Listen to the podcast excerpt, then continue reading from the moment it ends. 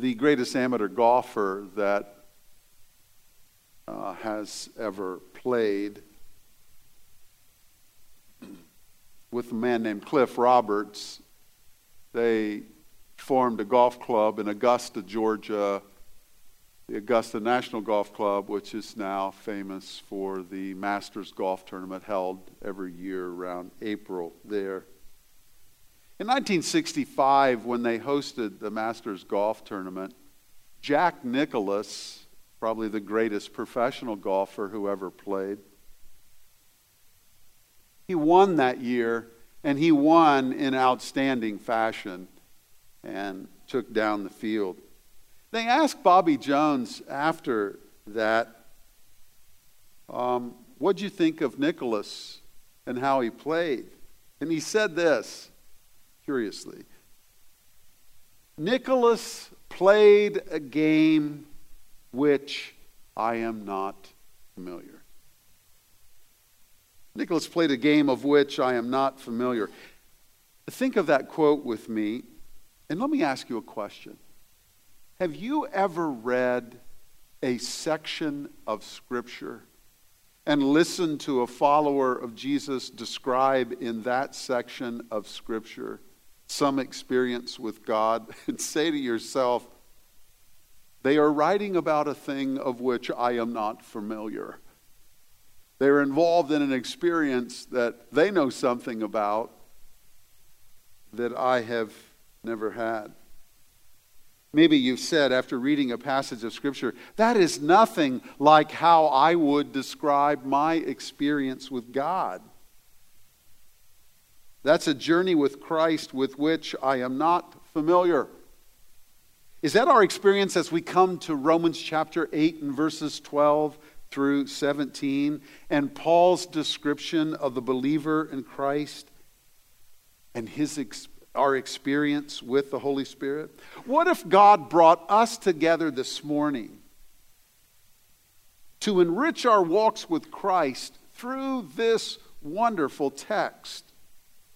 What if God wanted us to be familiar with the wonderful capacity that the Holy Spirit brings to us and our walk with Christ.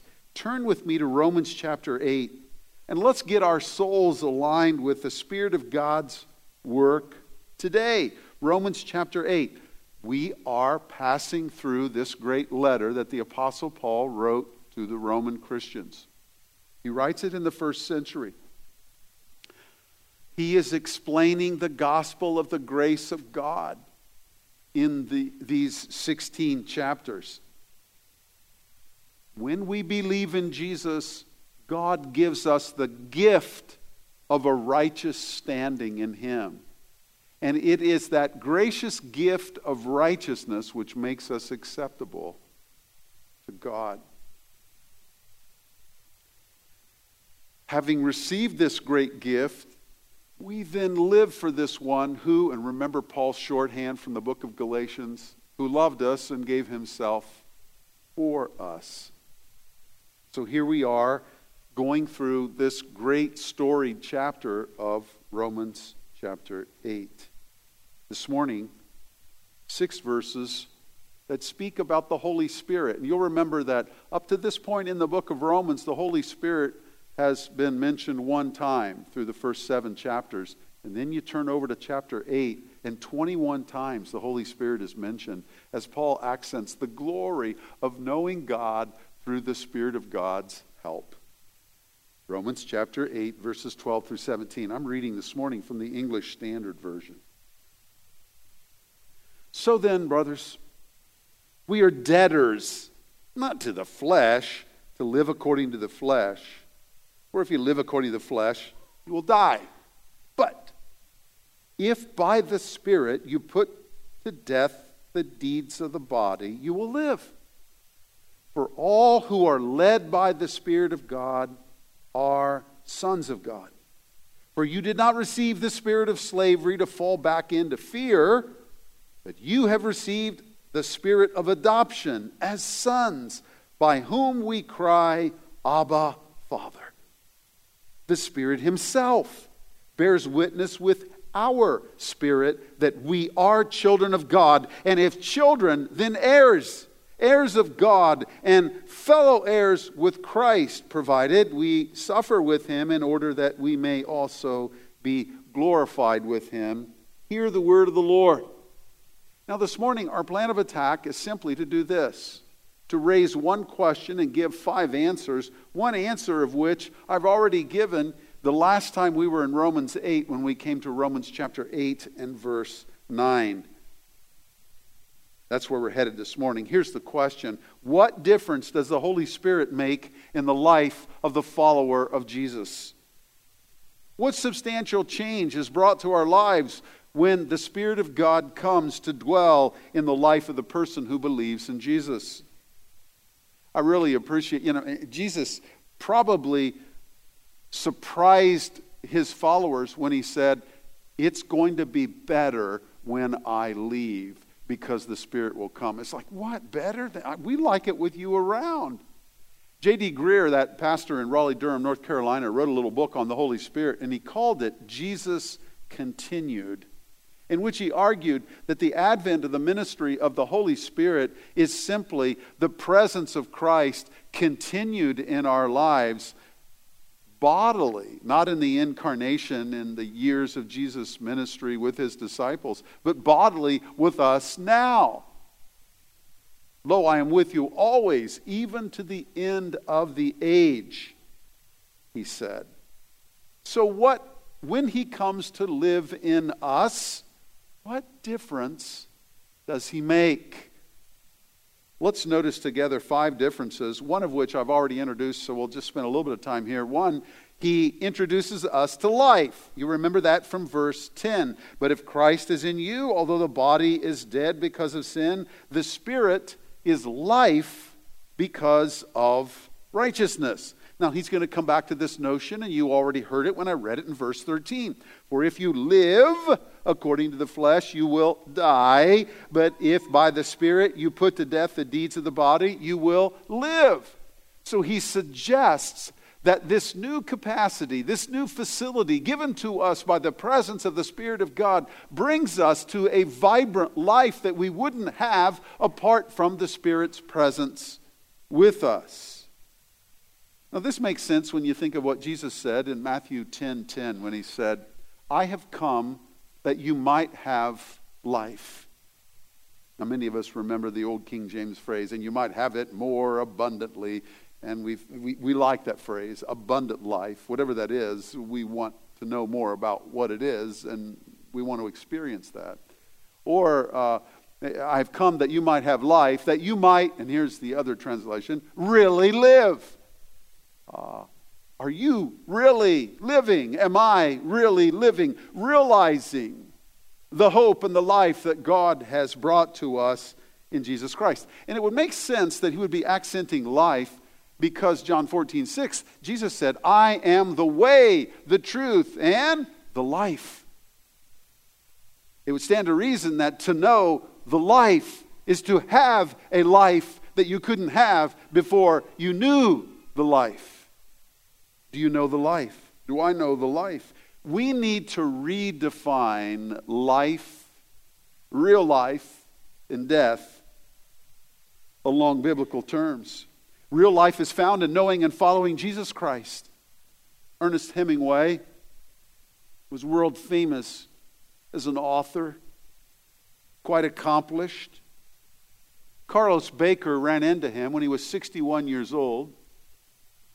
Before, of course, he took the pistol and blew his brains out. I think he ran into him in Key West. On seeing Ernest Hemingway, he said this The only resemblance to the man we had imagined was in the fullness of the face. And even the face was pale and red veined, not ruddy or weather beaten. We were particularly particularly struck by the thinness of his arms and legs. He walked with the tentativeness of a man well over 61. The dominant sense we had was of fragility. You telling me that Ernest Hemingway was experiencing all that God holds out for us in life at 61 before he took his life in despair.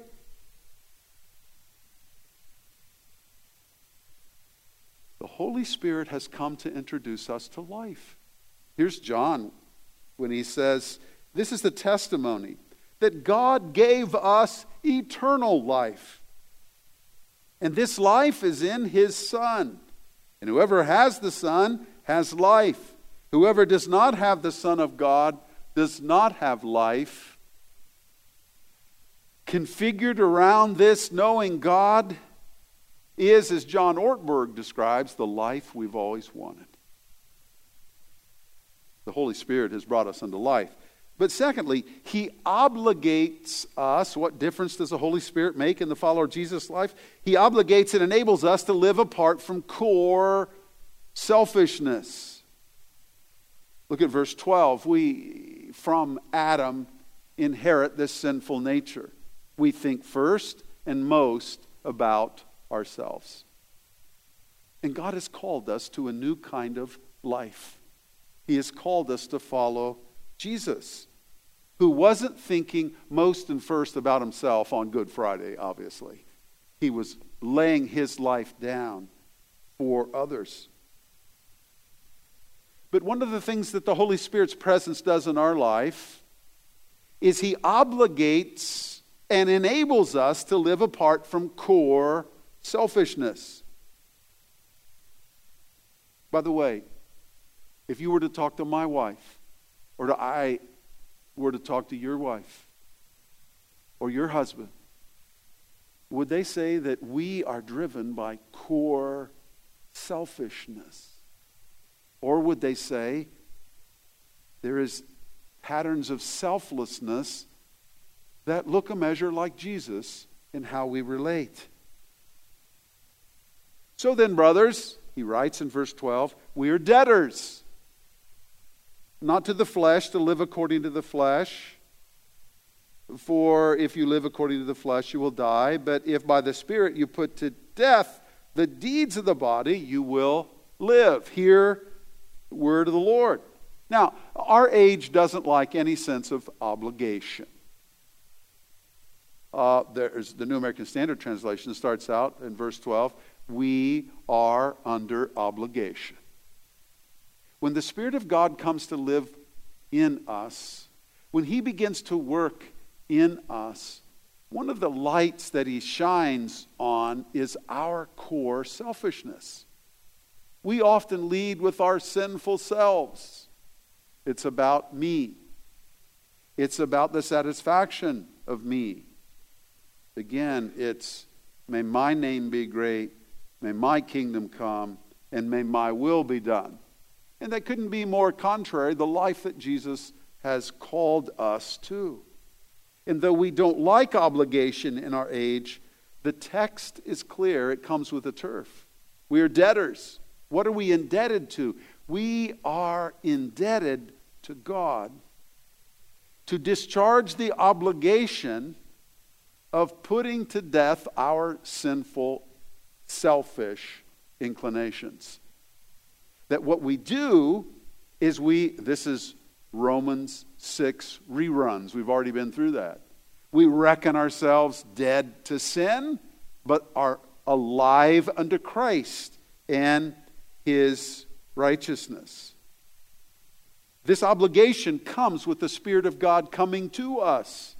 But it's not only an obligation that we do, it's an enablement that He provides. You say, Eric, how on earth can I slay the dragon of my own selfishness? How do I do that?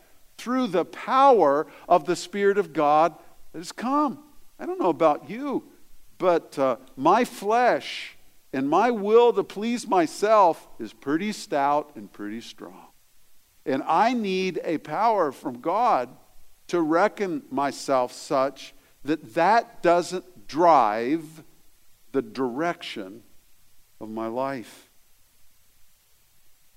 Now, parents used to use an old phrase, and maybe I'm just too much from Appalachian heritage, But um, I used to listen to language like this You are not minding me. And maybe because, you know, first part of my life, I heard that a lot from my mother. Maybe that's why it's indelibly imprinted upon me. Or if you're watching an old Western movie, you might hear the phrase, You are not paying me any mind. Your mind is not disposed to be responsive to what I've asked you to do. That's what a parent is saying to a child, or maybe, Sandy, you've said that to a student along the way, although I'm sure all, you whip them into shape and all your kindergartners are perfect. Uh, maybe teachers have said that. You, you're not paying me any mind. But the idea is that when the Spirit of God comes into the life of a believer, He, in magnifying Christ, enables us to live in a way that fulfills the obligations of righteousness. That we do reckon ourselves dead to sin and alive unto God. No longer I who live, but Christ is living in me through the Spirit of God. There's a sense in which we are all running a mortuary in our soul, putting to death the deeds of our sinful, selfish flesh. That's what capacity and facility the Spirit of God brings to our lives. Now, the third difference that the Spirit of God brings to us is He leads us. You see that self evidently clear here. Look at verse 14. Don't you love with me the verb lead? For all who are led, there it is, all who are led by the Spirit of God are the sons of God. Hear the word of the Lord. One of the things that's characteristic of a follower of Jesus Christ is they're led around by the Spirit of God. They're led by the Spirit. It's reminiscent of Psalm 23 3. He leads us in the paths of righteousness for his name's sake. Now, it is true that the Spirit of God prompts us, makes impressions on our heart. I heard a testimony yesterday or Saturday at, or Friday at a uh, retirement ceremony for a distinguished colonel in the United States Air Force Chaplaincy Corps. He talked about a time when 21 days after 9 11, he found himself on the ground. I think it was Uzbekistan, and they didn't have a base there. They're just on the ground with a few special operators, and he was sent in as a chaplain. And he's there, and they're trying to get this base spun up and going. And uh, so one night at 3 o'clock in the morning, he's sleeping on a cot, and he heard this plane go over. And then he heard a plane go over, and he went right over, its, over the tent, apart from the uh, airstrip that was there. And he said, I wonder what's going on. He got out of his tent and he said it was the densest fog he'd ever seen in his life. And he was recalling this incident as the most iconic incident in his distinguished career. But he, he actually walked out to the tarmac and got on his knees and begged God to allow those two planes, one of which had 87 uh, soldiers on the plane, to land. They were running out of fuel. They had already said goodbye to each other, knowing that they were going to have to try to put it down where, where they thought it was. They couldn't see anything. It was all instruments, and, and it was, the base wasn't spun up very well. In the mercy of God, uh, there was a momentary break, and one of them got to land and then coached the other one how to get down and get it on the ground. But there are times where the Spirit of God moves us with impressions on the heart. But the garden variety and usual and normal way that the Spirit of God works in our life is through His tool. I love a master craftsman who has a great tool, and I love to watch how she or he uses that tool to do the work. My dad was in sheet metal fabrication for 42 years at International Harvester Trucks, and he, uh, he made cabs. And uh, uh, his department would uh, take press steel from the press room and put it together the, the cow and the back and the plate and the top and the doors and, and get it all set and uh, get it all ready to be dipped and, and primed and then head off to the uh, assembly plant where it was painted and stuck on the chassis. Well, along the way, the cabs would get dinged up. And so the inspector would stand there and, and flag all the cabs that come off. That one has a dent in it, that one has a dent in it. And he had these craftsmen on the finish line who uh, would use, just a, trade slang name, was a spoon. And they had these metal tools with particular, uh, what would it be, convex uh, directions, and they, they, they were in all kinds of shapes. But there was one master craftsman that he had who could take a dent out of anything. Some tow motor would slam against a cab and mess it up. Well, just get it to Jim. And enough time with Jim would take that tool out and he would apply that tool with the right kind of pressure and the right kind of tension. And suddenly it looked just like it looked when it was pressed out of that impression made in the press room. And it would pass inspection and they'd keep on going in the production of that truck. But he couldn't do it without the tool. And actually, the tool and he worked literally hand in hand together. The tool's hand, as it were, grasping his hand and plied in the right place, it'd work out. Well, in the same way, Ephesians 6:17, the sword of the Spirit is the word of God. What the Spirit uses in our lives to make us alive, to bring us to life, is He uses the Word of God applied right at the points. And how many of us have gone through experiences in life, or whether it's a range of experiences of, uh, of, of ecstatic joy that brought us to gratitude, remembering that every good and perfect gift comes down from the Father lights, of, of despondency, of remembering that David encouraged himself in the Lord and found God to be the one who was, and here's the scriptural phrase again, the tool, the sword of the Spirit, the lifter up of his head.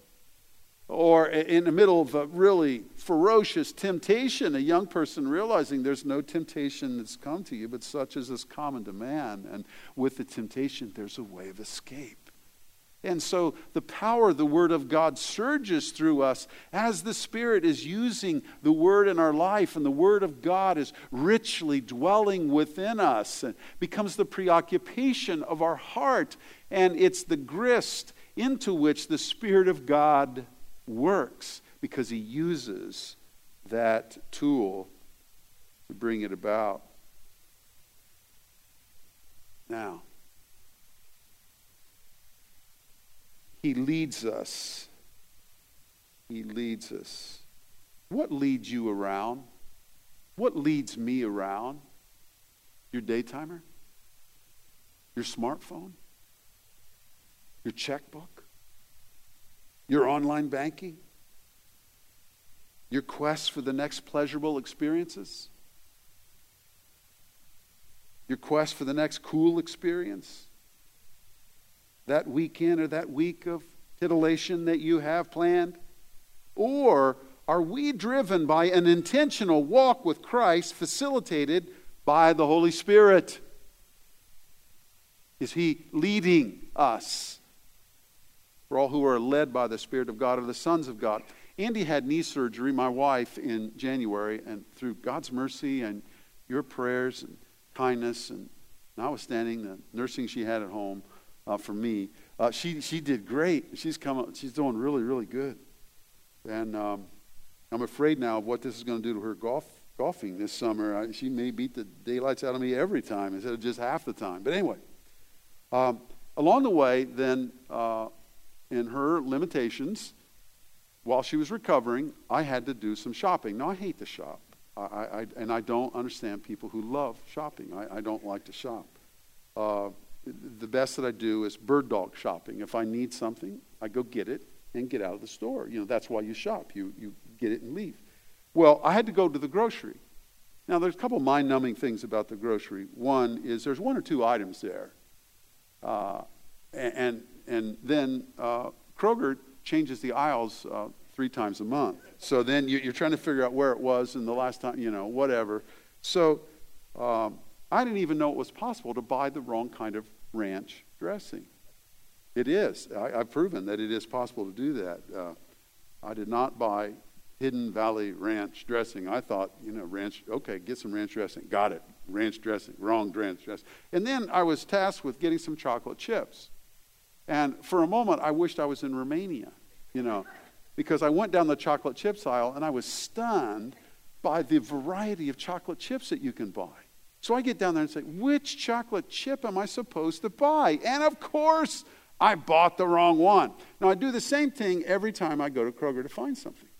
I look down the row and I find one of those carts and one of those persons busily taking stuff off because they know where stuff is, the click list people.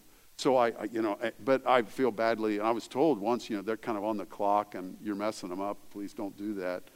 But um, it's either their time or mine, and they, they have more time than I do. So, you know, it's like, hey, where is this? Oh, that's aisle 16.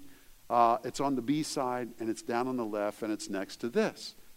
I need led around by the hand. I need somebody to take me to aisle 16 this is the A side, this is the B side, and the, this, is, this is where it all is, and there it is right there. That's what I need. That's the best kind of help. I need led around by the hand. This is described in Romans 8:16. The children of God, if we will but yield ourselves to him, are led around by the hand of our gracious Lord through the mediated Spirit of God. You say, Eric, I'm in a tough situation. I don't know what to do. Let him lead you around by the hand. Let him lead you. Yield yourself to him. Give yourself to him. Don't grieve him or quench him. Obey him. Follow him. He leads us. First thing he does is he brings us to experience God. Now, this is again where we get back to the Jones quote Is this us? Look at verse 15. For you did not receive the spirit of slavery to fall back into fear. Look, this is not taking us back into the law, the drudgery of trying to obey the law, be self righteous enough, to be accepted enough, to believe enough, to pray enough, to go to church enough. No, it's not taking us back into fearful bondage again. No, we've been delivered from that. He's bringing us into the freedom of relating to God through the Spirit of God and experiencing Him in that relating. One of the tragedies of self righteously trying to keep the law to be accepted is that we experience fear and bewilderment, wondering whether or not we have the right stuff. And the answer is we don't, which is the glory of Jesus who brings us to the right stuff. Holy Spirit replaces our fear with the freedom in our relationship with God. And we are brought to the realization, and this is astonishing, that God has adopted us and made us one of his children. That to know Jesus Christ is to come to be placed in God's family. We weren't born into this family, we're born into Adam's. You see, Eric, I, man, if I had to pick out my family of origin, I wouldn't have picked out my family of origin. You know what? We don't get that chance. But God in Christ picks us out for his family. We are adopted into his family. And this sonship, this daughtership. You say, Eric, who am I when I come to believe in Jesus? You are a daughter of God and he takes care of his children. I texted a husband yesterday who's waiting with his wife on a liver that if she doesn't get, she will die. And I reminded him look, God loves your wife and you more than you could ever imagine. The sons of God, the daughters of God. Andy and I had friends who went to China picked up the sweetest little Chinese girl whose mother had abandoned her after birth on a railroad platform in some obscure place in China. And where she was there compared to where she came to be after the adoption was just extraordinary. These parents who love her so deeply have given her a life that she would have never had. That's the glory of adoption. Many dear families in our own church have experienced that glory. But this is no garden variety, glorious adoption into an earthly family. This is being adopted into the family of God. We now have a status as a full fledged son. In the first century, uh, adoption was a big deal. It was a little more rare than in our day. But when it happened, often that person adopted would have an ascendancy in the family order, even trump the biological children, be the most favored, the most beloved. And so Paul dips into this cultural context and uses this metaphor and says, when the Spirit of God comes, it awakens with us the realization that we've been adopted into the family of God. Who are we in Christ? We live in a day where people are super edgy about identity issues and who we are. We're into identity politics. We're into identity gender. We're into identity everything, sexual identity. And here's an identity I am an adopted son of the living God because of his grace. I'm an adopted daughter who couldn't be loved more you say, Eric, how do we come to realize this? This is the benefit of the Spirit of God's work in our life. He brings us to this. And there's something that happens, it's reciprocal. He adopts us, and we so moved by his act. And notice what it costs. It's expensive to adopt.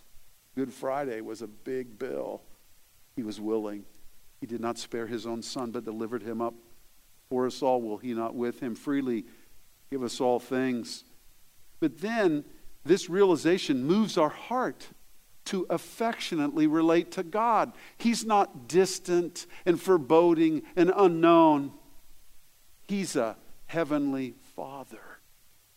You see, Eric, my earthly father, that, that's not a good picture for me. Well, I want you to know everything you've ever yearned for and more is found in the perfect Father we have in the living God in heaven.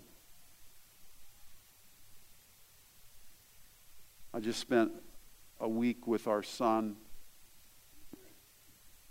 God is giving them another child in June, and they're out of bedrooms for guests because they, it's going to be co opted for a nursery. So we were finishing his basement, framing it out. And I was around his son, a little two year old boy, fascinating guy. Um, he, uh, every morning about 6.50, he, he begins to sing in his crib, and he sings, has a concert for about 20 minutes, and it's fascinating. B-I-B-L-E, Zacchaeus was a wee little man, and Twinkle, Twinkle, Little Star. Kind of a nice concert to wake up to. But anyway, uh, what was really neat was when his dad comes home at the end of the day. He can hardly stand it.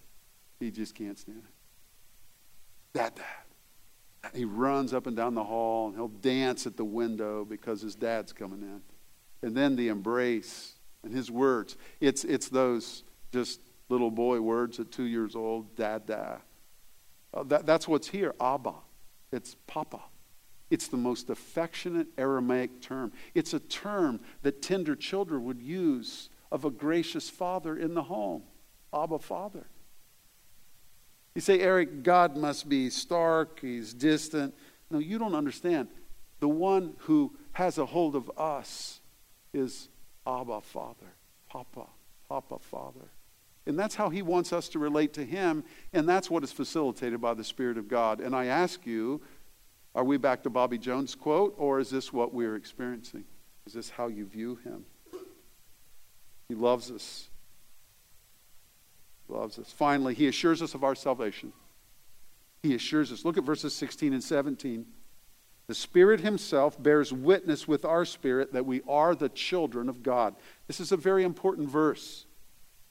And if children, then heirs, heirs of God, and fellow heirs with Christ, provided we suffer with Him, in order that we may also be glorified with Him. By the way, when we look at 818 next week, we'll delve into the inklings of suffering that show up in verse 17. But one of the things the Spirit of God does, the, this great difference, is He assures us of our salvation. The Spirit of God brings us to relate to God, a communion of spirit, God's Spirit bearing witness with our spirit. Now, think with me just for a moment. We have a human spirit. It's a part of our constitution. It's a part of our humanity. It's a part of being made in the image of God. And God has the spirit of Christ. And there's a communion of spirits. My spirit with his spirit. You say, Eric, that, that's, you know, when's the Rod Serling uh, music come on here? You know, Twilight Zone. What in the world is that? Some, and I, I appreciate C.S. Lewis quote, and I've used it before, and I believe it. Christianity is a thinking man's game. But I would only add this Christianity is more than thoughts. Christianity is an experience with God. Henry Blackaby in 2007 wrote a book called Experiencing God. The title alone sold millions because people wanted to experience God. And what is being described here is the experience of God. That God would deign to interact with us, and His Spirit bears witness with our spirit in a confirming way that we are the children of God. That's pretty extraordinary. That's pretty amazing. Now, back to Christianity as a thinking man's game, we do need to understand what he has revealed about himself with right thoughts. That's what theology is a word about God. And we need to get that straight. But Christianity is more than thoughts. We're just not playing mind games. Let's talk about this idea of God. It's about the experience of God. And in that sense, our spirit bearing witness with God's spirit, that's not irrational, that's rational. That's a rational thought. But it's not simply it's a rational thought alone. In that sense, it's more than rational. It, it, there's a reasonable way to think about my spirit bearing witness with God's spirit. But that interaction of my spirit with God's spirit is a spiritual experience. God is to be experienced, not just thought about and not just thought about in the right ways. That's good theology. But he is to be experienced. But as John Calvin said, what we want is a scripturally mediated experience where in his word he discloses himself to us and our spirit bears witness with God's spirit spiritually confirming the work of God in our lives. Warren Wiersbe, nine years a pastor here. It may have been at this very church uh, from which this story springs, I don't know. A wife was faithful to church, and her husband came with her once in a while. And he came to talk to Pastor Wiersbe back in the day. And he asked him a few, he said, I'm trying to figure out this whole Jesus thing and where I am with my relationship with Jesus. And so Pastor Wiersbe asked him a few questions, and he gave pro forma what seemed like the right answers. And so Pastor Wiersbe told him, Look, dude, you're saved. You're fine. You're a child of God. You've got started. He said, Really? Yeah. And he walked out of his office. It was the last time he ever saw him in church. And he thought, What in the world's that? Years later, the guy came to him and said, Look, Wiersbe, I got a question for you. Why in the world did you tell me that I was saved, that I belonged to the Lord? I was lost as I could be. I recently came to know Jesus Christ as my Savior. I came to be delivered from my sin by placing my faith in Jesus. Wiersbe said that was the absolute last time I ever told anybody that they were fine with God. Because, he said, the Spirit of God is very good at confirming in the lives of people where they are with Himself. Our spirit, bearing witness with God's Spirit that we are the children of God. Now, by the way, that's not a knock on Wiersbe, but I, I was with him when he told that story. It's fascinating. And what he was saying, I'm going to lean in from this point on in inherent trust in the Spirit of God who does this kind of work. By the way, has He done that kind of work in your life? Have you ever run into somebody who was really struggling with the assurance of their salvation? I'll tell you what resolves the struggle is when His Spirit bears witness with our spirit that we are the children of God. And when it's about Him and Him alone, we know that's fixed and completed. It's why He said, It is finished, and then gave His Spirit to the Lord.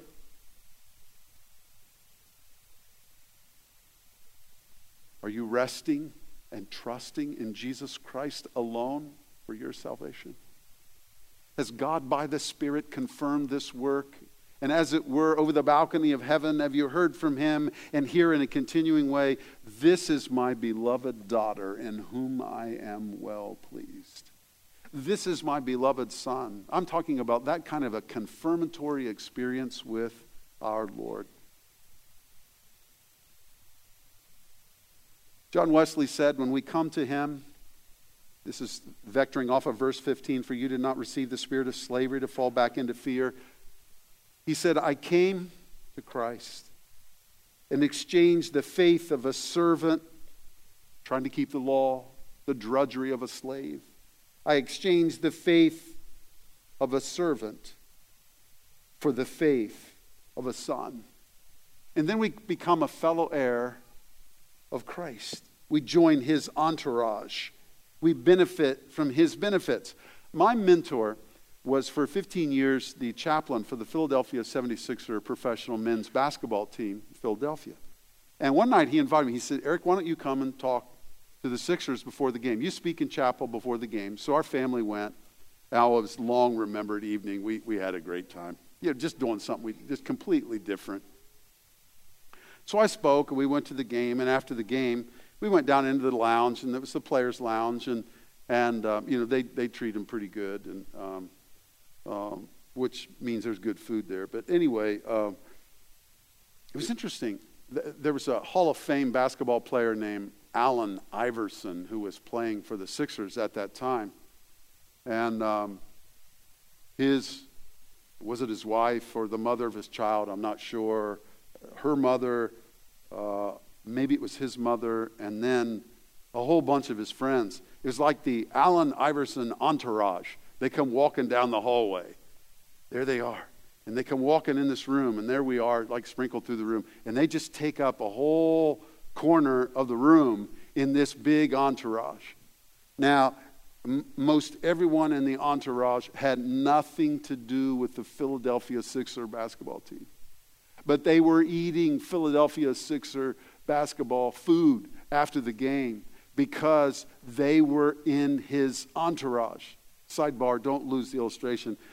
My boys wanted his autograph really bad. They were small, and th- there's a bunch of people over there in that corner of the room, and, and Iverson's sitting in the very corner, and, and they're afraid to go over there, but they, they get up a little courage, and they'd get through the first wave and the second wave, and then they'd lose heart and come back.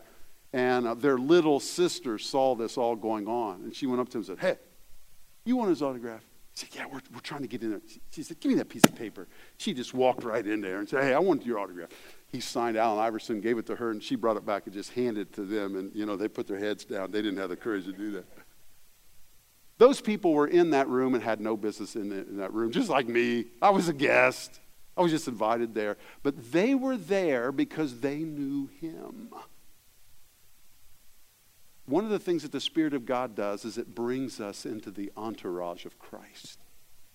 Of all the entourages you'd ever want to be on, you want to be an heir of Christ, a co heir of this one, so you can go where he goes and where he has gone. What a glory there is in knowing Christ. God, by the Spirit, has brought us into the entourage of Jesus. Wow, we're His. I want to be in that crowd. The world hates Him. We get hit with that brushstroke. That's what the suffering's about at the end of the verse. So I ask you a question Are we playing at this stuff, or is this real? Are we just talking about ideas of the experience of God, or are we together here at Calvary experiencing God? I love the way Anne Ortlund brings her, uh, starts her book up with worship. Ray Ortlund Sr.'s wife, Ray Ortlund Jr.'s mother. You read, I was talking to a brother this morning about Deeper, that'd be his grandfather, Gavin Ortlund. When I was little, she wrote, we used to play church with my friends. We'd get the chairs in rows and fight over who'd be the preacher, vigorously lead the hymn singing, and generally have a great carnal time. The aggressive kids naturally wanted to be up front directing or preaching. The quieter ones were content to sit and be entertained by the upfronters. Occasionally, we'd get mesmerized by a true sensationalist crowd swayer like the girl who said, Boo, I'm the Holy Ghost. But in general, if the upfronters were pretty good, they could hold their audience quite a while. If they weren't so good, eventually the kids would drift off to play something else like jump rope or jacks. That generation of children has now grown up, but most of them haven't changed much. Every Sunday, they still play church. They line up in rows for entertainment. If it's pretty good, their church may grow. If it's not too hot, eventually they drift off to play something else like yachting or wife swapping. Where are we? At Calvary?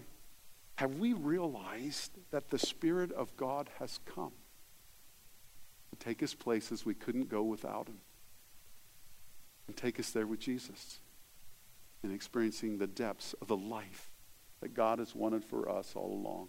Father, by your Spirit, speak to hearts this morning, right now. For the tentative and halting who have yet trusted in their self righteousness and have little assurance, Lord, help them throw themselves completely on you. For those who have yet to come to believe in Jesus, oh, meet him Open their hearts to you.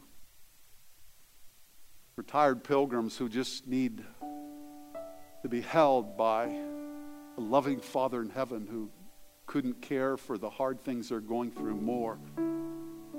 Oh, sweet Spirit, use our closing song. Hear our prayers.